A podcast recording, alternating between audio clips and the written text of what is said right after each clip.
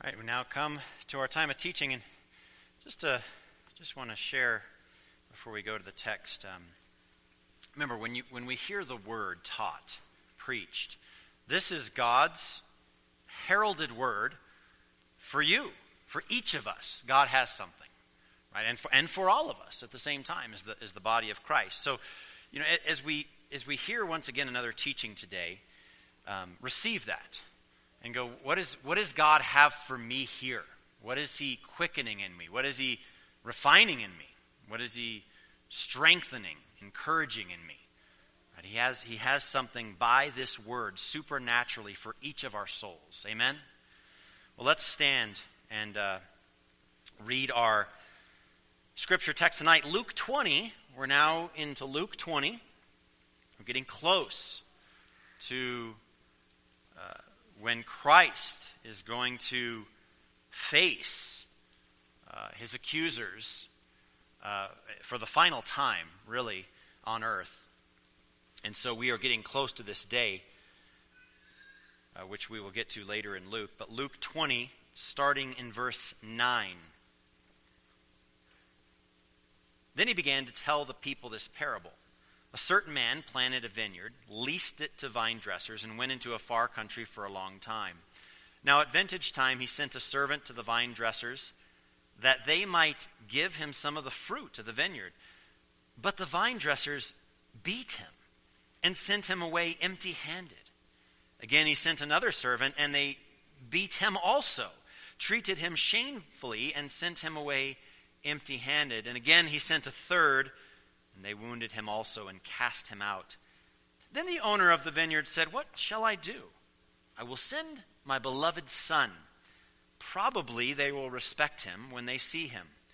But when the vine dressers saw him, they reasoned among themselves, saying, "This is the heir.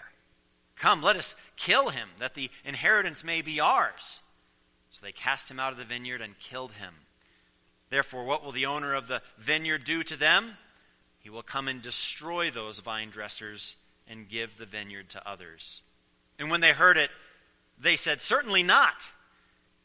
Then he looked at them and said, "What then is this that is written? The stone which the builders rejected has become the chief cornerstone. Whoever falls on that stone will be broken, but on whomever it falls, it will grind him to powder." And the chief priests and the scribes that very hour sought to lay hands on him, but they feared the people, for they knew he had spoken this parable against them. Amen. You may be seated, and let's pray. Our Lord Jesus Christ, we come before you tonight, and we remember your kingship over all. And we ask that you would quicken in us, that you would illuminate by the Holy Spirit our reception to this word. Teach us now, God, about your kingship in our lives, over our souls. In Jesus' name, amen. Well, this is actually a very unique parable. And although the scripture actually calls it a parable, it might seem to us actually more like an illustration, because it turned out to be a pretty accurate description of what had happened and what was going to happen in the days and weeks to come. Now also, we see in this parable something unique. Jesus is speaking directly to the people that he's talking about in the parable, and we see that those who he's speaking about in the parable know that he's talking to them and about them. So it's kind of got to be an awkward situation. But really what's most amazing in this parable is that Jesus, in only a way that God himself could, provides an incredible, concise summary of the redemptive history of Israel, and that describes the rejection of God's prophets, the rejection of the Messiah, and the judgment to come. All in a few sentences. Now, as we know from our study of the book of Luke, Jesus was continually challenged by the Pharisees, wasn't he? I mean, he was pressed by the religious leaders constantly. Every time there was any situation in public, his authority was challenged, wasn't it? His miracles were criticized. His ministry was disparaged by them. His teachings were mocked, and even his kindness was ridiculed. All that Jesus did was condemned by the religious leaders of the day. But now, just days before Jesus was crucified, he brings them yet another opportunity to repent, to turn from their condemnation of him, and to receive the Messiah that the Father had sent. Now, in this parable, we see what Jesus does. He clearly portrays and proclaims his position as the Son of God, which he had done before, but this time very directly. He declares his authority given by his Father to go and do the redemptive work he does. And lastly, he ends with a warning to those that are going to reject him. So let's begin by just taking a look at the narrative of the parable. It's fairly self-explanatory, but it's good to talk through so that we understand all of the pictures of this parable. So we have a man, an owner, he's called. He plants a vineyard, and he leased it out, we could say, or he gave some measure of it, some care and ownership of it, to some vine dressers. These were workers that were to care for it, to care for the harvest, to care for this vineyard. And then he sent a servant of his to go and retrieve some of the fruit of the vineyard. But the vine dressers did not give the servant some fruit, but instead they beat him and sent him away. Why would they do that? Well, maybe because they didn't want to share some of the fruit of the vineyard. Maybe they wanted it all for themselves. But this was particularly cruel because the servant came on behalf of who? The owner. He was sort of like he was sent on behalf of the owner. He was there sent to do the owner's work, to just get something for the owner. But the vine dressers didn't care. They didn't care. And then we see the owner sent two more servants. And each time, the vine dressers beat those servants and cast them out. Very dishonoring to the owner.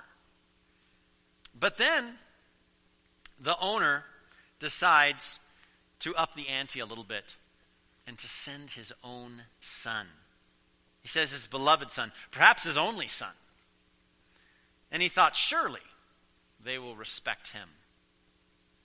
But the vine dressers, when they saw that it was the owner's son, they thought perhaps, why would he be sending his son? Oh, the owner must have died. The owner must have died, so now his son is coming as perhaps the new owner. So you know what we'll do? We have an opportunity here to take the inheritance, to take ownership of the land and the vineyard themselves. And so they plotted that they would kill the son to get the inheritance, and in fact, they did that. And we see this parable end with Jesus asking, well, what will the owner do with these vine dressers who killed his son? Now, we see in this parable a few different elements, and it might be clear to you now, but let's just go through who each of the characters are in this parable itself. So first we have the vineyard. What does the vineyard represent? What do you think? What's that? Israel. That's right, Israel. God's people, God's church, we could say today, God's nation. The owner of the vineyard, who does the owner represent? God. Yeah, God the Father. That's right. The vine dressers are, well, the religious leaders of the day. They are the clergy, we could say, of the day, to use a more modern term, who were what? They were appointed by God and entrusted to care for this vineyard, for God's people.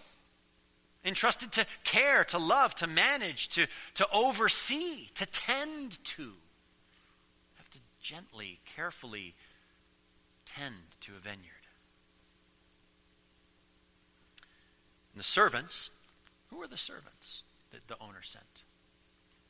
Well, they were the prophets that God had sent through time and time again. Maybe all the way back from who's considered to be the first prophet, Enoch, all the way to John the Baptist. Of course, Jesus himself is the Son. The beloved Son who the owner sent is Jesus, the Son of God. So we learn a few lessons in this parable, and which will soon really become, like I said, reality that will be carried out. First of all, we see the vine dressers who, as we said, are representing the religious leaders of Israel this time. They beat and cast out, it says, the servants of the owner that God had sent. And it depicts how the religious leaders of the day had rejected the prophets of God who called them foremost, but really the whole nation, to repentance. And this is clear. The Pharisees and the teachers of the law, the scribes, the leaders, the leadership of the people of Israel were all denying the messianic prophecies and really the gospel of faith, of truth, that all those prophets had sent. And it almost seems to us in the parable redundant. He sent a servant, beat and cast out. He sent another servant, beat and cast out. He sent another servant, beat and cast out. But this is what happened.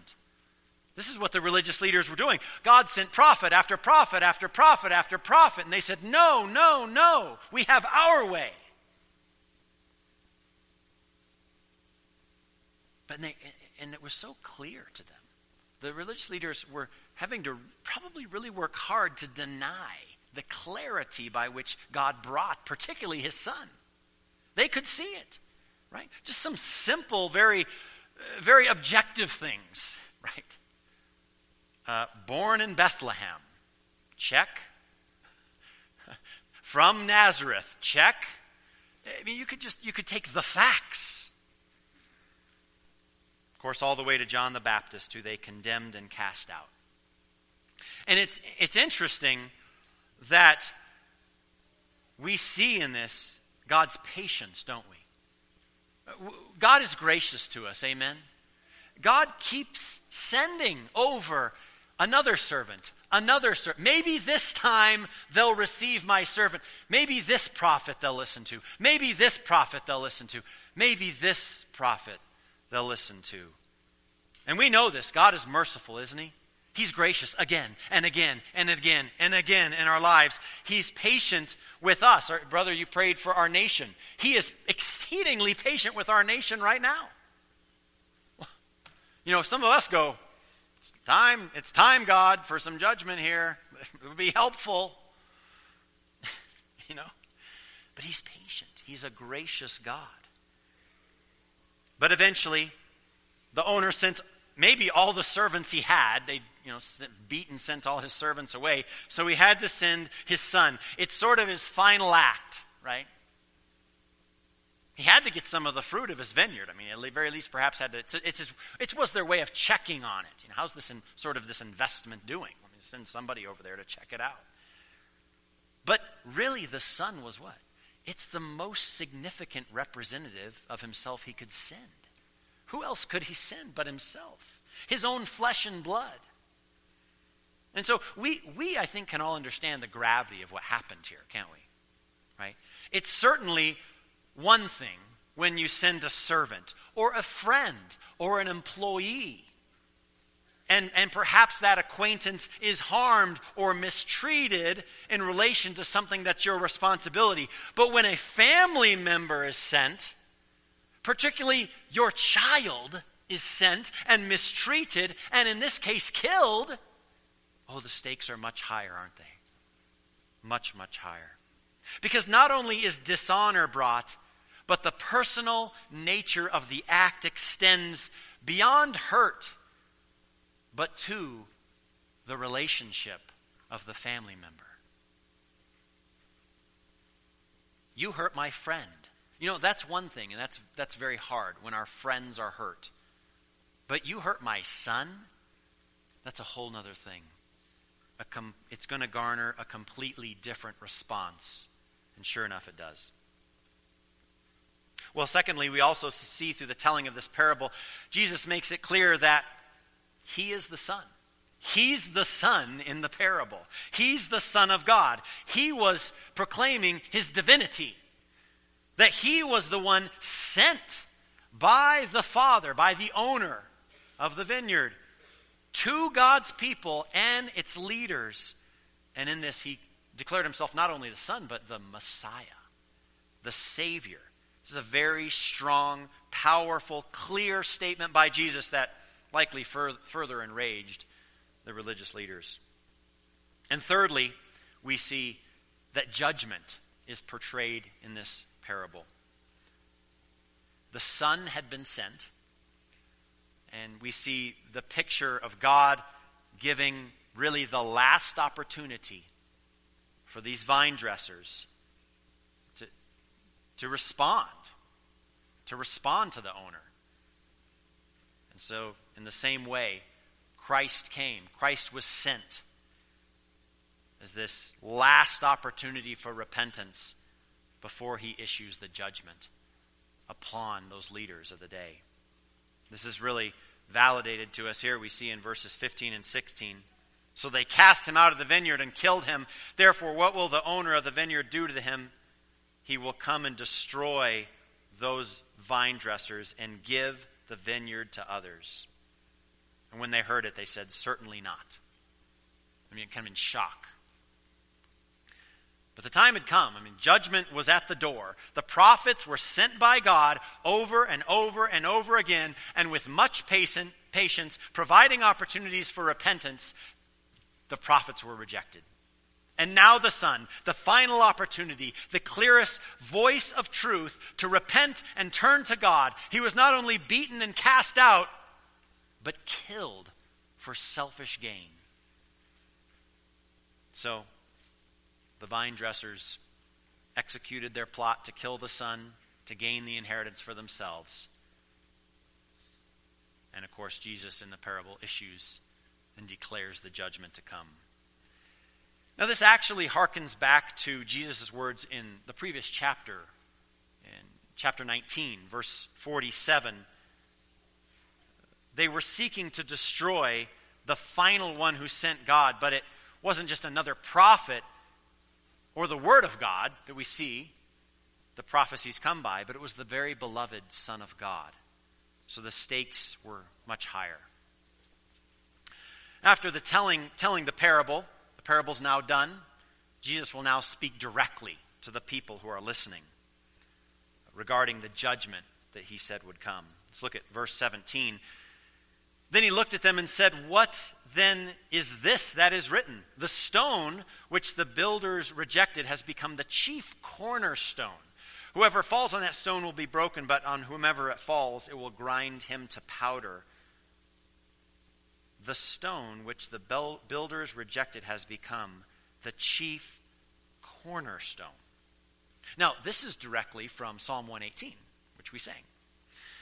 Speaking of Jesus, right? Rejected by the leaders of Israel, who were, in that case, like the builders, right? It says the stone which the builders rejected. So the builders are, again, a reference to the leaders of God's people at that time, the clergy, who were made by God into the chief cornerstone upon which his people are built. So this one stone, as it were, became the chief cornerstone.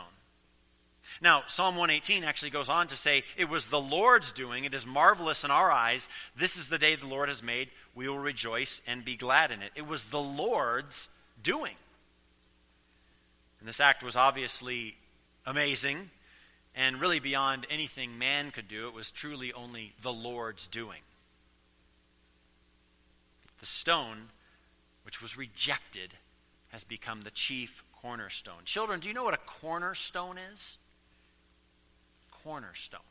Ever heard that? Cornerstone. Well, when a building is built, One of the first things that is done in building that building, as we know, is the foundation. It's very, very important. We've talked about that before. But the first stone in the foundation, in perhaps the strongest corner of the building, would be the cornerstone. And this stone is sort of the principal stone by which the rest of the building was built. How it was positioned would determine the direction of the walls, the angle of the walls, how it would sit. Everything was built off of that stone, from that stone outward. So it's so foundational, so critical. It's typically sometimes the biggest stone of the foundation as well, the weightiest, the most powerful. And the other description that you might find, they'd also sometimes put another type of cornerstone in the top corner of the building. And that was important because it would sort of hold everything together. And so you can see these pictures of Christ. He is that completion. He is that foundation. He is that holding it together, as it were, this beautiful gospel of God going forth, set in place by the Father. Now we see this actually referenced in a few other places in Scripture. Peter uses the picture of a cornerstone when he's actually addressing the Sanhedrins in Acts 4. And he's talking to the Sanhedrin. You might remember in Acts 4:8 it says, when Peter, filled with the Holy Spirit, said to them, "Rulers of the people and elders of Israel." He's talking to the leaders again. "If this day we are judged for a good deed done to a helpless man, by what means he has been made well, let it be made known to you all and to the people of Israel that by the name of Jesus Christ of Nazareth, whom you crucified, who God raised from the dead, by him this man stands here before you whole. This is the stone which was rejected by you builders." He changed it. He said, "by you builders," which has become the chief cornerstone. "Nor is there any salvation for there is no name under heaven given among men by which men may be saved." So Peter, declaring Christ as the chief cornerstone, is also declaring what? The exclusivity of the gospel. Really, that there's only one way to truth. There's only one path, if you will, which is so maligned in our day, isn't it? So many ways to God. No. There's a declaration here that there is no other name under heaven given among men by which we may be saved. Only one, and that is Christ. We see this picture of Christ also in Ephesians 2:20. Let me just back up to verse 19. Again, Ephesians 2:20. "Now, therefore, you are no longer strangers and foreigners, but fellow citizens with the saints and members of the household of God, having been built on the foundation of the apostles and prophets." Right? Foundation of the apostles and prophets. Jesus Christ himself being the chief cornerstone, in whom the whole building fitted together grows into a holy temple of the Lord, in whom you also are being built together for a holy dwelling place for God in the Spirit. So now we get a full picture, don't we? We see this building that God is bringing together with Jesus as the essential foundational chief cornerstone. And of course, it's connected to the church, the whole body that is being built out together for the Spirit of God. Truly amazing. It's like in telling this parable, Jesus is telling the people listening, God is building his church, and I am the chief cornerstone. You are the bricks of it that God is bringing together this holy temple of the Lord, the church of God. Also in 1 Peter 2, he relates the same picture, adding really to the element of God's judgment here against those who will not believe in Christ as the Messiah. 1 Peter 2, starting in verse 4, it says, "Coming to him as a living stone, Rejected indeed by men, but chosen by God and precious, you also, as living stones, are being built up a spiritual house, a holy priesthood, to offer up spiritual sacrifices acceptable to God through Jesus Christ. So there it is. We are the living stones. But he goes on to say, therefore it is also contained in the Scripture, behold, I lay in Zion a chief cornerstone, elect, precious, and he who believes on him will by no means be put to shame. Therefore, to you who believe, he is precious, but to those who are disobedient, the stone which the builders rejected has become the chief cornerstone, and a stone of stumbling and a rock of offense. When there is a stumbling, when there is a disobedience to the word of God, when there is a rejection of the one that God himself sent, to whom the leaders were not just appointed to receive themselves, but to receive the Messiah and then care for and instruct the people of God and proclaim this is the Messiah. But they rejected them all. So it was indeed the leaders of Israel who stumbled here. They were appointed to bring the word of God, to administer the word, to teach the word, to proclaim the coming Messiah. But they themselves, the leaders, were disobedient to it. And so they stumbled. That's how it's described in Peter. They stumbled. Their lack of belief in Christ as the Messiah, which we see there in verse 18. Whoever falls on that stone will be broken, but on whomever it falls, it will grind him to powder. It's a reference to Isaiah 8, as we read earlier. What a picture for us, isn't it? Whoever falls on that stone will be broken, and on whomever it falls will grind him to powder. Really speaking of the unstoppable power of Christ's coming kingdom. Nothing is going to stop this. Christ's kingdom is coming. If you reject Christ or stumble over him in unbelief, fine. His kingdom is coming, and it will just steamroll over you. Basically what it's saying. And this is what happened, isn't it? God's judgment against those religious leaders not long after all came to fruition. Now, all of this is wrapped up in the picture of the coming Messiah, Jesus, as we said. So in the parable, right, the son is killed, he's cast out. But Psalm 118, as we said, it says that this son came in the name of the Lord. He came to do the business of the Father, just like in the parable, right? The son was sent by the owner, the Father, to do his business. And this is what Jesus did. He's the one who came in the name of the Lord. The son came with authority from God the Father to do his work. And that's really the principal message for us tonight. God's son, with the authority to enact God's redemptive work, was sent to God's people. But they rejected him, which meant rejecting God, rejecting God's salvation, and receiving eternal judgment. So this is quite a condemnation, this parable, on the leaders of Israel. This would have been a great time for them to repent, right? This would have been a great time for them to trust in the Messiah that God had sent. Jesus told them clearly who he was. He told them clearly the danger they were in. And he told them how to trust in him from the truth of God's word. But they did not. Now lastly, we see the response in verse 19. And the chief priests and the scribes at that very hour sought to lay hands on him. But what? They feared the people, for they knew he had spoken this parable against them. You know, the religious leaders were frankly just scaredy cats, is what they were.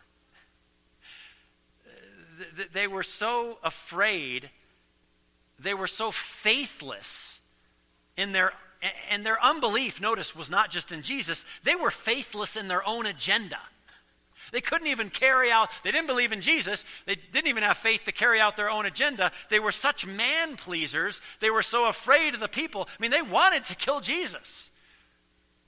But they were so striving to be politically correct or liked by men that they couldn't even do that. They could do nothing. And Jesus had rendered them already steamrolled by his coming kingdom effectively. So what do? We know that they basically go and hire Judas to go catch Jesus because they were too scared to. It's just so cowardly. It's so faithless.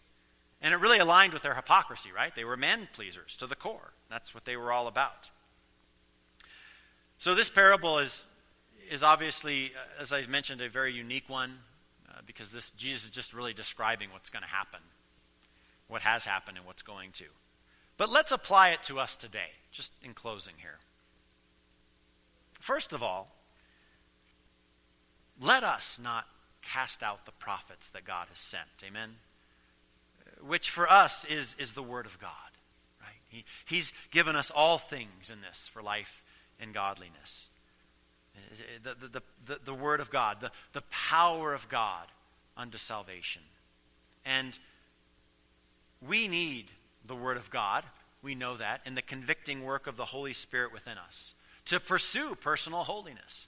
So in our daily devotion to our God, and as we talked about this morning, clinging to the truth so tightly that nothing else can invade.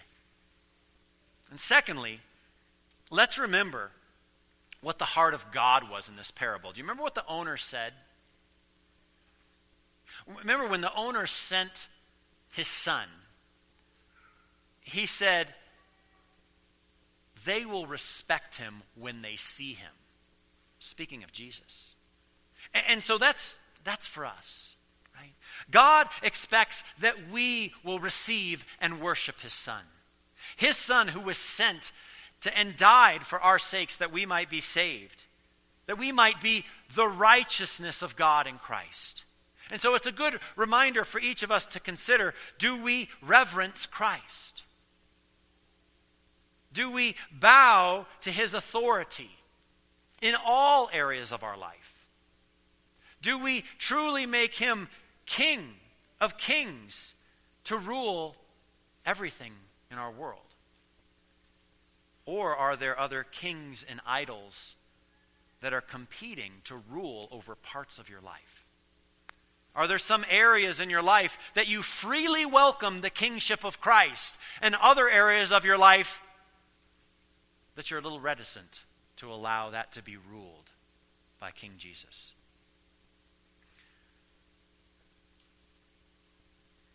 What areas of your life need to be given to Christ to allow him to lead and rule and guide completely by his truth? The kingship of Christ in your life, in your family, in your use of time, in your use of money, in your forgiveness of others, in your trust, in your casting off fear, the kingship of Christ in your generosity, in your compassion, the kingship of Christ in what you eat, in how you drive. It's to be comprehensive. Do we revere Christ? And have we made him our king in every area of life? Well, we do know one thing. As his children, we can rejoice that Jesus is our king. Amen. And may the peace of Christ rule in our hearts, knowing that we are saved by him, that our King is above all other kings. And as we read in Psalm 2, he does triumph. He is ruling and reigning. His kingdom has come and is here and is pressing forward. And we're part of it. Praise be to God. We can and we do live by him and for him. His kingdom come, his will be done on earth as it is in heaven. And we are part of this eternal, powerful kingdom. May we be engaged in it with confident faith, with broken humility and poverty over our sin, but in triumphant joy as we watch and anticipate and participate in the conquering kingdom of our God. Amen. Let us pray. O Lord Jesus, King of kings and Lord of lords, we proclaim you over all principalities and powers, over all of creation, over all that was made and will be made, over all of eternity, past, present, and future. You are the Almighty King. Oh God, help us now. Quicken with us now. If we are withholding any part of our life from your kingship, oh God, give us faith that we may give this to you, that you would rule and lead and be our sovereign Lord comprehensively. We praise you, our King and our God. In his name we pray. Amen.